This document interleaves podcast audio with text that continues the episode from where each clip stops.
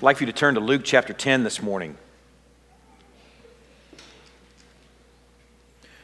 This church has been given a great gift, a significant and profound gift in the person of the Holy Spirit. He was and is the gift of God's presence with his people.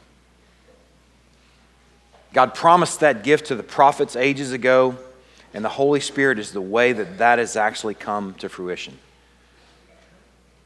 The Holy Spirit was given 2,000 years ago to Pentecost, to the church, and He came to comfort, He came to counsel, He came to convict, He came to guide, among many other things. But one thing we've been enjoying this summer, these last few weeks, a couple of months actually, is that He didn't come empty handed. He is himself a profound gift, but he did not come empty handed. He came bearing gifts for each and every single one of his people. He gave a gift, a spiritual gift, maybe even in some cases a combination of spiritual gifts to each and every single one of us, for those of us who are trusting Christ, for the health of the church, for the purpose of the health of the church, for the purpose of the growth of the church the edification and the building up of one another. He gave those things to us. We're nearing the end of a study on these gifts, with this Sunday being considering the spiritual gift, and in some ways we're going to broaden that beyond just the spiritual gift to the Holy Spirit movement, Holy Spirit influence, influence movement of mercy. And then next Sunday, we will land this series and finish this series with a study of faith. I think as we've moved through this study this summer, we found that it could be called a series on what church folks should look like. We could call it a series on what church should be like. We could also call it a series on what church folks should call a need. Just as much as we've examined over the course of the summer the way church folk, God's people should be moving as we've been gifted by the Holy Spirit, we've also, over the course of the summer, uh, you may not realize this, but you've got to. We've had a study on what you in your life should call a need. Maybe as you're, churching, uh, as you're searching for a church home, or maybe as you're just part of a church family in general, what you should call a real need in your life. I need to be on the receiving end of these spiritual gifts. As I need to be exercising my spiritual gift, I need to call them a need. Because apparently that's important enough for the Holy Spirit to come and gift them with these things. They should be important enough that I call them real needs. So this Sunday we consider the spiritual gift of mercy. We don't have a whole lot to work with in terms of the spiritual gift. To be honest with you, it's only mentioned in Romans 12 along with a handful of others as a spiritual gift. There's no clues there as to what it is other than the character of how it should be exercised. That those are each are the one who exercises or who does acts of mercy should do it cheerfully. Not a lot to work with there, but we've got a lot of other Bible and we've got the Holy Spirit, this gift that's been given to us to counsel us and guide us to some other places. So this week, He's guided us, as you'll find in these next few minutes, to a parable.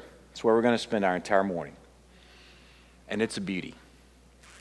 Luke chapter 10 is a parable, familiar parable to many of you, likely, of the Good Samaritan. The title isn't in the Greek text. In my Bible, right above verse 25, it says the parable of the Good Samaritan in italicized bold print. You need to know that that's not in the original Greek. That's an insertion for us to kind of help us find our place in our Bibles and in a chapter so you just don't have gobs of text. You can look and go, okay, there's the parable. It's not called the Good Samaritan in the original Greek. It's an insertion there, and it's a traditional insertion. And interestingly enough, there's nothing in this parable or the context that identifies this person that we're going to be taking a really close look at as good. It's just an old fashioned reference to this parable. If we wanted to really give it a name that comes from the story, we might call it what Jesus called him as compassionate. The compassionate Samaritan, it could be called. And so later on in the parable, you'll find too that he's referred to as the merciful one. So we might call him the merciful Samaritan.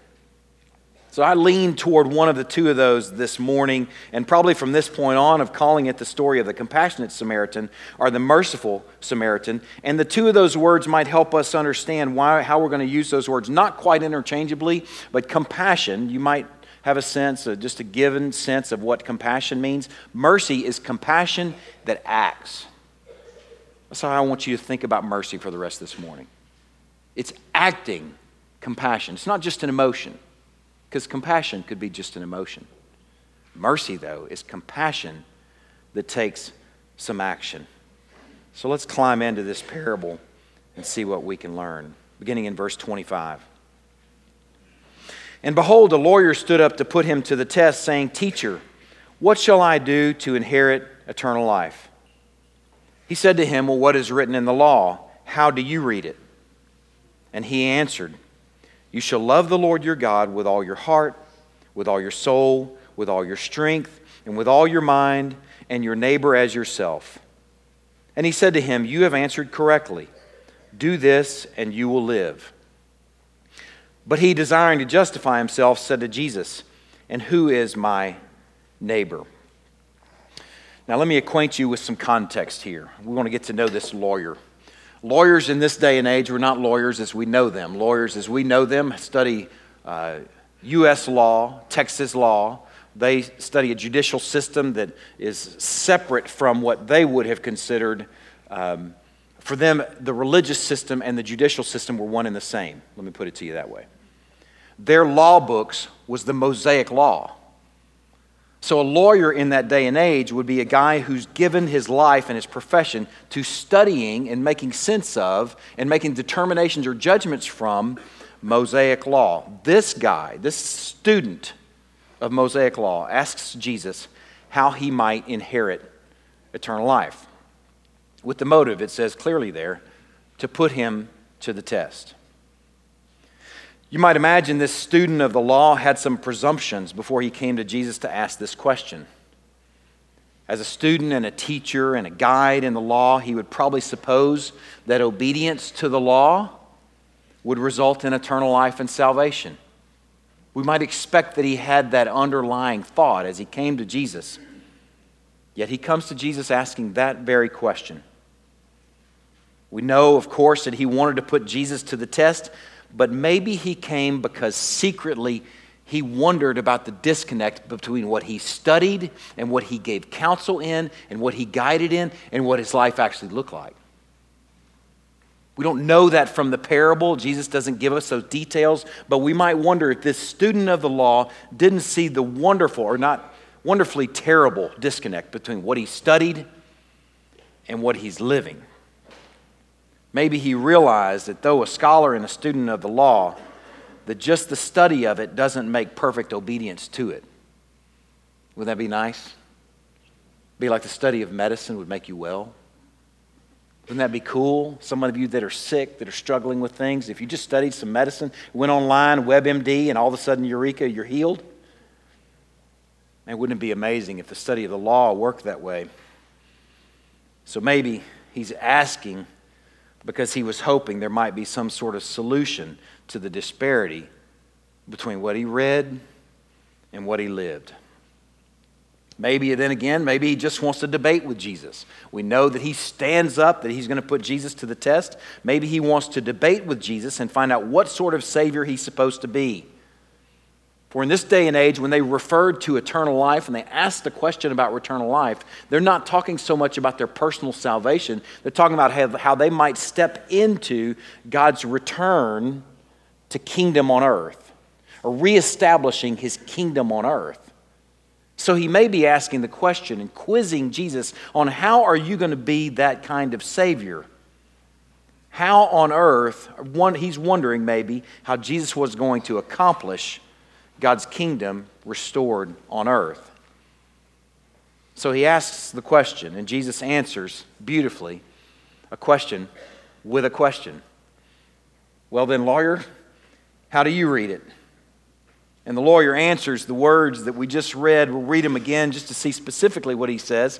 He says, You shall love the Lord your God with all your heart, with all your soul, with all your strength, with all your mind, and your neighbor as yourself.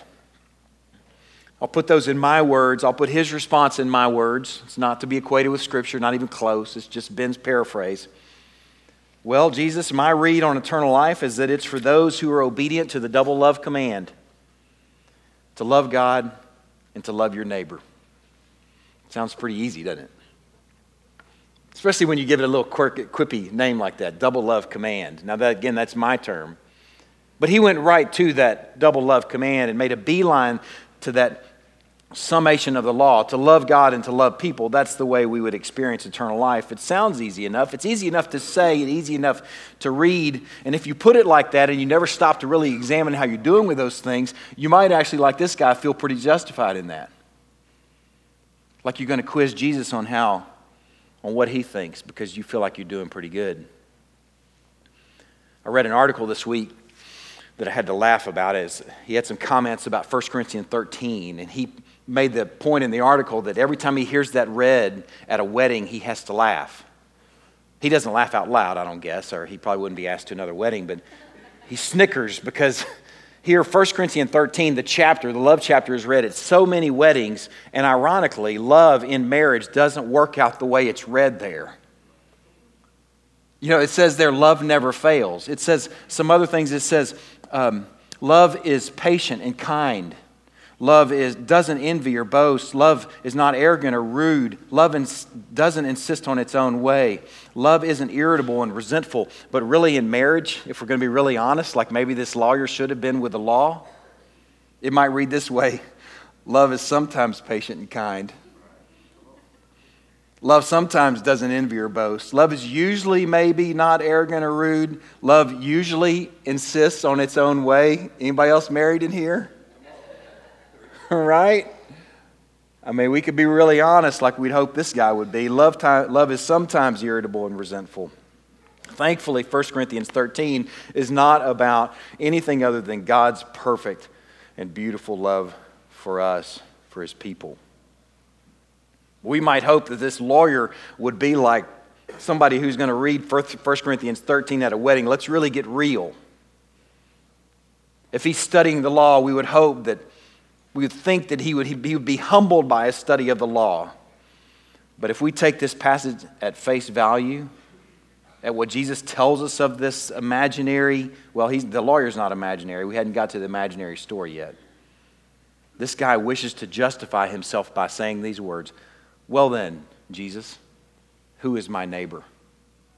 He shared the double love command and his maybe his supposition that's the way that you inherit eternal life. And Jesus says, You've answered correctly, and says, Well then, Jesus, hoping to justify himself, who is my neighbor? How in the wide world of sports this guy hopes to justify himself with this response is baffling at first. But then you start thinking about it, and you can imagine, you can climb into this guy's skin for a little bit and think about how he might justify himself with this question Well, then, Jesus, who is my neighbor? I can't help but wonder if he lived in a nice, tidy little Jewish neighborhood. And he had nice, tidy little Jewish neighbors with clean parted clean noses and parted hair. And they just were perfect jewish neighbors. And it was really easy to be a good neighbor to those guys. When they went out of town he watched their houses for them i mean he's like mm. he's like neighborhood watch i'm a good neighbor hoping to justify himself, he's asking Jesus questions that maybe were prompted by the thought that, hey, when, when my trash can is out at the street and my neighbor's trash can is out at the street and the trash has already come, I get their trash can too. Such a good neighbor. Man, sometimes when they're out of town, I get their mail too. You have to wonder is he thinking that he's justifying himself because he's a good neighbor to his nice, tidy Jewish neighbors and his nice, tidy Jewish neighborhood. We don't know the details, but we might suppose that's the way he thinks he's justifying himself. He must have felt pretty good about himself to ask that question in order to justify himself. So let's see where Jesus goes. Jesus' response to a guy wanting to justify himself with safe neighboring. Let's look in verse 30. Jesus replied, A man was going down from Jerusalem to Jericho and he fell among robbers who stripped him and beat him and departed, leaving him half dead. Now, by chance, a priest was going down the road, and when he saw him, he passed by on the other side. So, likewise, a Levite, when he came to the place and saw him, passed by on the other side. Jesus answers this man's question with this story, a beautifully simple but yet shocking story of four fellows. You're going to see in a moment how this unfolds, why it's shocking. He introduces the first man. We don't know the uh, ethnicity of this man, but we might suppose, since he doesn't say specifically he's a Samaritan, like he does later the Samaritan, he doesn't say anything about his ethnicity. We would suppose we're talking about a Jewish man at this point. It's a fair supposition, the fact that he didn't identify him as some different ethnicity. Leaving it, leaving it unsaid, unsaid suggests he's a Jew. We might suppose also that he's a, this imaginary man in this story, in this parable, is a Jewish merchant. He's telling a story about something that would have been realistically experienced in that day and age. And realistic experience would be a Jewish merchant traveling from Jerusalem to Jericho to do business. He would have to be some sort of man that has some sort of means to have something worth stealing. So we might suppose it's a Jewish merchant. And from this point on in the story, we'll just suppose that and just consider that. Traveling from Jerusalem to Jericho apparently was something worth robbing. This was notoriously a dangerous route. Jerusalem to Jericho. According to Josephus, an ancient historian, around the time that Jesus told this parable, Herod had let 40,000 Jewish workers go who had been working on Herod's temple. So you've got this glut of 40,000 Jewish workers who are now unemployed, and many of which they believe became what they called highwaymen. This sounds like a Western movie, doesn't it? Highwaymen. That their job, essentially, their profession had become to rob people on these roads leading in and out of Jerusalem. And Jerusalem to Jericho was notoriously dangerous. 40,000 Jews out of work overnight, resulting in what we believe to be a glut of highwaymen. So, this Jewish merchant travels this dangerous road, and he's mugged, and he's robbed, and he's beaten and left for dead by some highwaymen. There's the first guy. The second guy then comes along a priest Coming from Jerusalem to Jericho, we may suspect that this priest would travel that route having done his duties in the temple. Maybe they served a shift sort of routine, which is not uncommon to that time period. Maybe he lived in Jericho or had family in Jericho. It's a very realistic story that Jesus is telling where they can imagine a priest coming from Jerusalem to Jericho, likely having done his religious duties as a priest there in the temple. We might suppose that this priest had been about God's work at the temple, and he may have been kicking down the road thinking about God's wonderful truths as he walked from Jerusalem to Jericho. And he sees, guys number, sees the guy number one in the ditch bloodied, beaten, stripped, half dead. You might imagine the moment that he sees what looks like a body. Maybe you've had that experience where you see something that's just out of order, out of sorts. That I'm, what I'm seeing here, what I'm catching in my periphery, shouldn't be here. We might imagine that moment where he sees that out of the corner of his eye. Maybe he hears some moaning. The priest likely sees some blood. Maybe there's blood on the road. Likely sees some blood on the man. Surely, whatever he sees or doesn't see, surely he understands this is a man, a human being in need. And what does he do? He crosses to the other side and passes on by.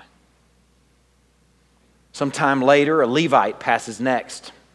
Let me explain to you the difference between a priest and a Levite. Priests would have been a subset of the Levites. Okay, Levites aren't a subset of the priests. All priests were Levites, but not all Levites were priests.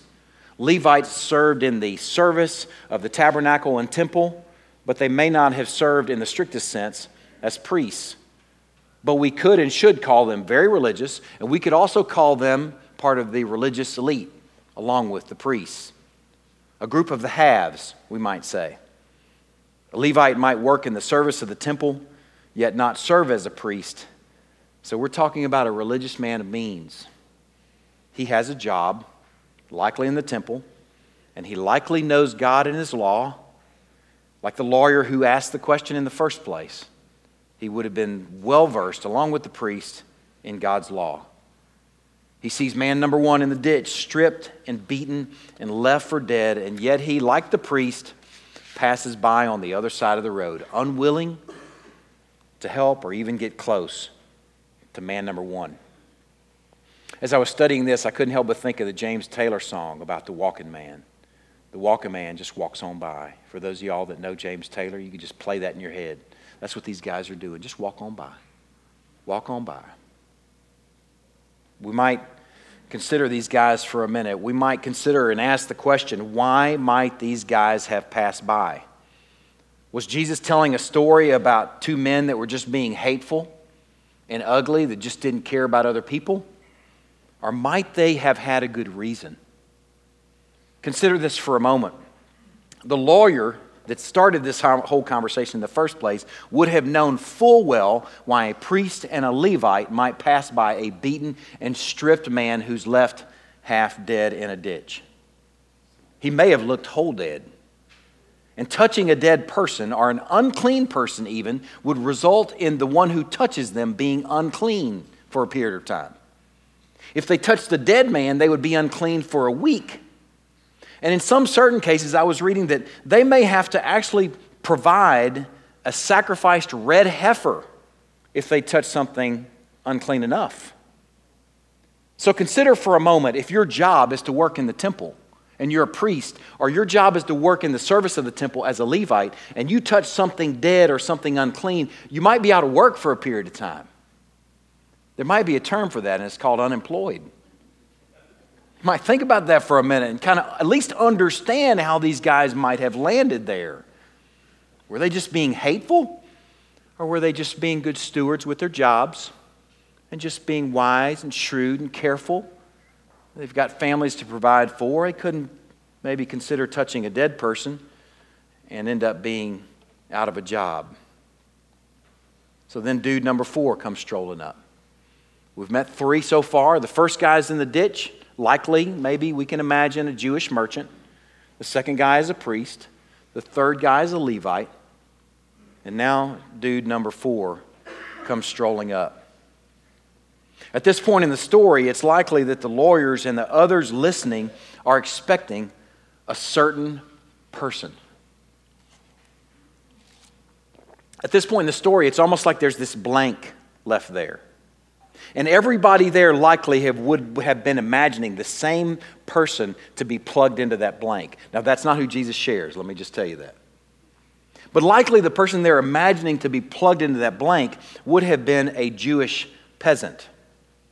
See, a little bit of context. I've referred to this a little bit about the Jewish haves and the Jewish elite, or the religious elite, I should say. Those were the haves, and the have nots were the Jewish peasants and there was a disparity and discord between the two of them. I mean, the prophets had been barking about that for hundreds of years how the, how the poor had not been cared for.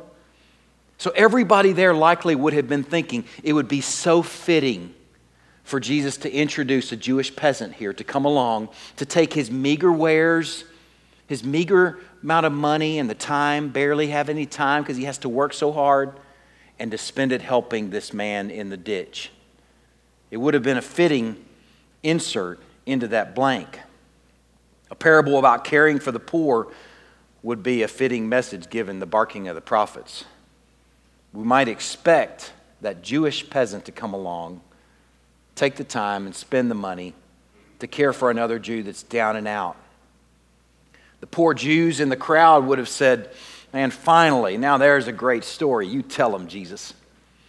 And then maybe the lawyer would have rolled his eyes, going, okay, here's another one of those stories trying to make us feel guilty about the disconnect between the haves and the have nots in the Jewish system. But instead, there's someone else tr- introduced and filled into that blank. Let's look at verse 33 and see. You know the title of the story, so you know who it is.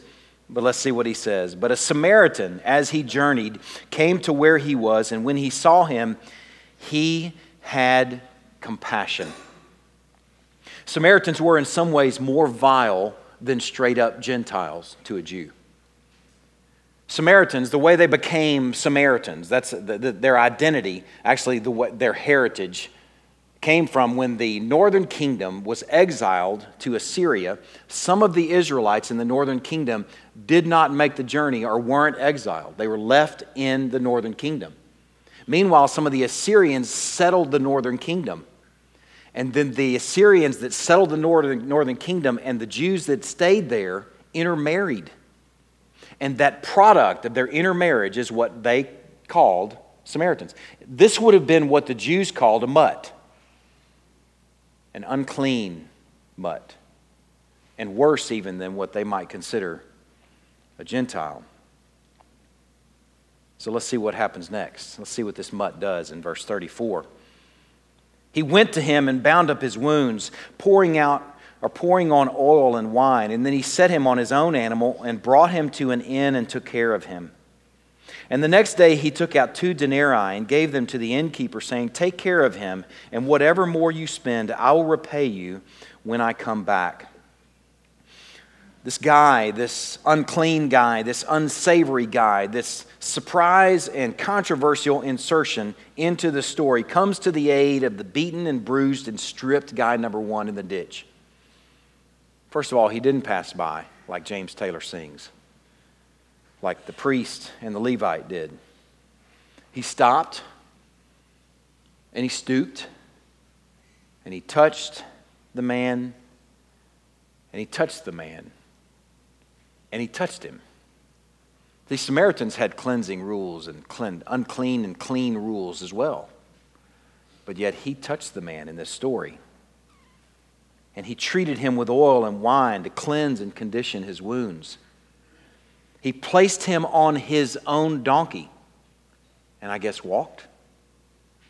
He walked while this beaten, bruised, half stripped, half conscious man is riding on his donkey. He walked. And then he takes them the rest of the way to an inn and he pays the expense to stay in the inn with him while he finances the guy's stay in the inn. Then he tends to him and he tends to his wounds and he tends to his care. And then when he has to go, he leaves money with the innkeeper for future care. And then he leaves with a promise I'll be back. And I'll be back to pay the rest of the bill, whatever it might be, to care for this stranger. It's likely that the hearers at this point were about as shocked as they could possibly have been. This was a truly radical story, and it's no wonder that they were trying to kill Jesus telling stories like this. No wonder. Let's see what happens next in verses 36 and 37. He turns to the lawyer. You can imagine that pregnant moment. He shared this story. Some people were sweating, some people were shuffling their feet. You can imagine the uncomfort in the crowd, discomfort. He turns to the, the lawyer and he asks the lawyer, Which of these three do you think proved to be a neighbor to the man who fell among the robbers? And the lawyer says, The one who showed him mercy, acting compassion. And Jesus said to him just the simple words, you go and do likewise. Jesus asked the lawyer, who really, in, instead of an, uh, dealing with the question that the lawyer asked in the first place of who is my neighbor, he really, in some ways, answered over the course of this story what does it mean to be neighborly?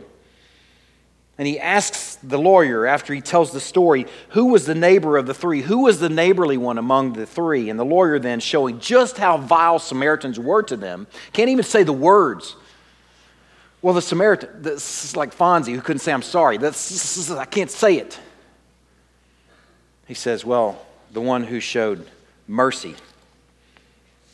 The one who showed mercy. And Jesus says, You are correct. Now go and do likewise. I couldn't imagine a better visual this morning than this controversial story. And I would offer three applications for us. Three applications for us to consider. First, it's a given that the Jews should have tended to the Jewish merchant.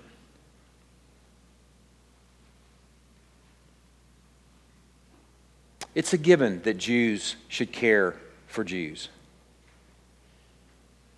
The fact that he didn't include a Jewish peasant in the story is a huge slap in the face. A massive slap in the face to the lawyer and any self respecting Jew standing there at the moment. Any Jew hoping to justify himself by being neighborly and merciful to God's people only, it's a slap in the face. It's a given that God's people should show mercy to one another in our hours of need. Of course, we should do that. Of course, we should get in the ditch when one of us is beaten and unconscious. Of course, we've got that for one another. But then there's the problem in our context that we've been dealing with over the course of the summer. The only problem is that we sometimes, and maybe often, don't. God's people should have gobs of mercy and compassion for one another. It should be a complete given. But the problem in our context is sometimes we are the least authentic with those we do church with. And sometimes we are the least merciful with our brothers and sisters in faith. And sometimes we give our brothers and sisters in faith the least bit of margin and grace and mercy and give those to strangers and workmates. While God's people get our last and our least.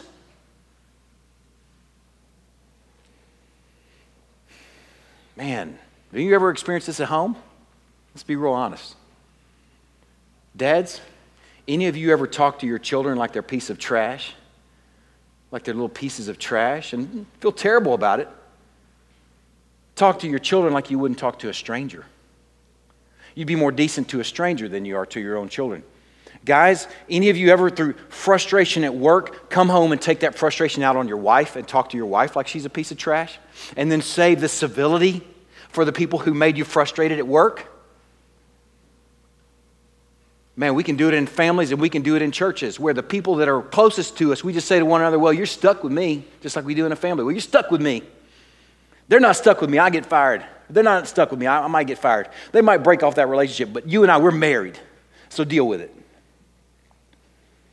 Man, it ought to be a given that God's people and God's families, we get our first and our best. It's a given that those in your house and in God's house should get the cream of mercy and compassion with one another. Man, that's what we've been talking about all summer with spiritual gifts. Those are for one another. That's for us. You've got something that the Holy Spirit gave you for one another in here. And it shouldn't be an afterthought. It ought to be a given that that's your first and your best. But man, God tells us to love not just our friends and family but also our enemies. Here's where it gets hard for me. Because even the most difficult among y'all, honestly, is really pretty easy to love. I mean, I, I love I, even the most difficult. I won't call any names. I'm just telling you, man, I even love the most difficult among you. But let's start talking about some strangers now. Let's even start talking about something really hard like enemies. Francis Schaeffer said Christians are not to love their believing brothers to the exclusion of their non believing fellow men.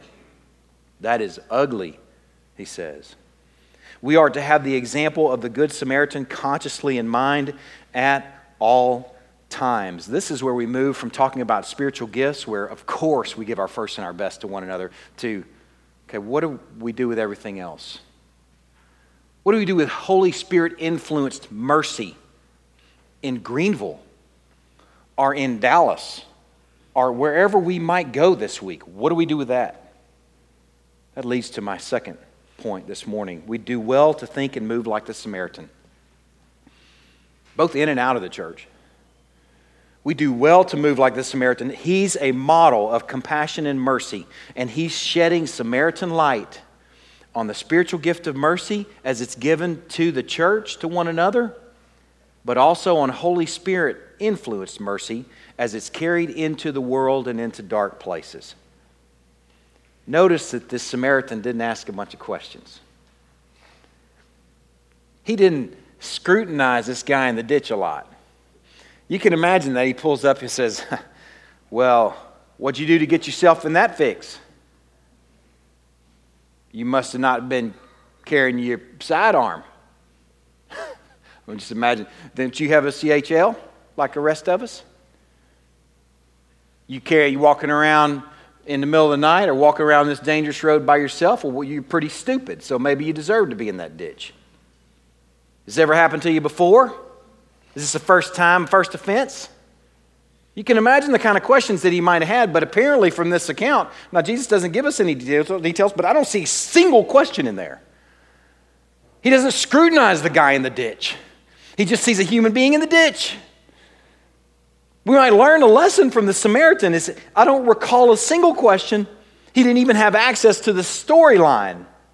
He might have supposed that this is a Jewish merchant that had something worth stealing, a victim of robbery, but all we know for sure is he saw another human being in need and he stooped and he stopped and he helped. Period. Man, his compassion acted. I liked what I uh, read something that Martin Luther said about this parable. Excuse me, Martin Luther King, I should qualify. Big difference by a couple thousand years. Martin Luther King said about this parable. He said, The priest and the Levite saw the man and asked, If I stop to help this man, what will happen to me? But the Samaritan asked instead, If I do not stop to help this man, what will happen to him?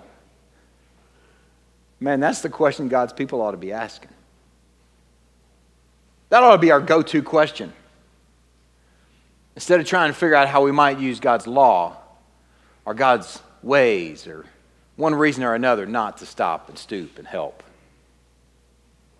Man, there's a great lesson to be learned from this guy. He was inconvenienced, as surely he had things to do and places to be. Don't we all? I mean, I got lots of stuff to do all the time. I'm hopping 100 miles an hour. Let's go. Let's get it done. I got all kind of stuff I want to fit in this day. I have a to-do list and I keep in my phone, and it's so satisfying when you just click those things off. And you see somebody lying in the ditch, man. I got stuff to do. He was inconvenienced. And it was expensive, and surely he had bills to pay and money to save and stuff to fix. And then there's that new thing that he wanted. right? Samaritans can want new, new things too, right? Samaritans have bills to pay. Samaritans have, have things to fix. Don't we all? And then there's, of course, the time. It was time consuming. And surely he had tons of stuff to do and a schedule driving him from moment to moment, and his iPhone beeping at him every few minutes about all the things that he's got to accomplish over the course of the day and all the things that are coming up the next few days, reminding him what he needs to do. Don't we all? But yet he stopped and he stooped and he helped at great cost. And Jesus said simply, Go and do likewise. Be compassionate. Be merciful to your fellow man, period. I couldn't help but think about a discourse from our Lord in Matthew 25. Listen to this passage. If you can jot this down, if you're one of those that just has to see it, turn there. But I encourage you just to listen here for a moment. Just let this hit you. Let what I'm about to read hit you. Matthew chapter 25, verse 31 says, When the Son of Man comes in his glory and all the angels with him, then he will sit on his glorious throne. Before him will be gathered all the nations, and he will separate people one from another as a shepherd separates the sheep from the goats. We're talking about a very important moment. Would you agree?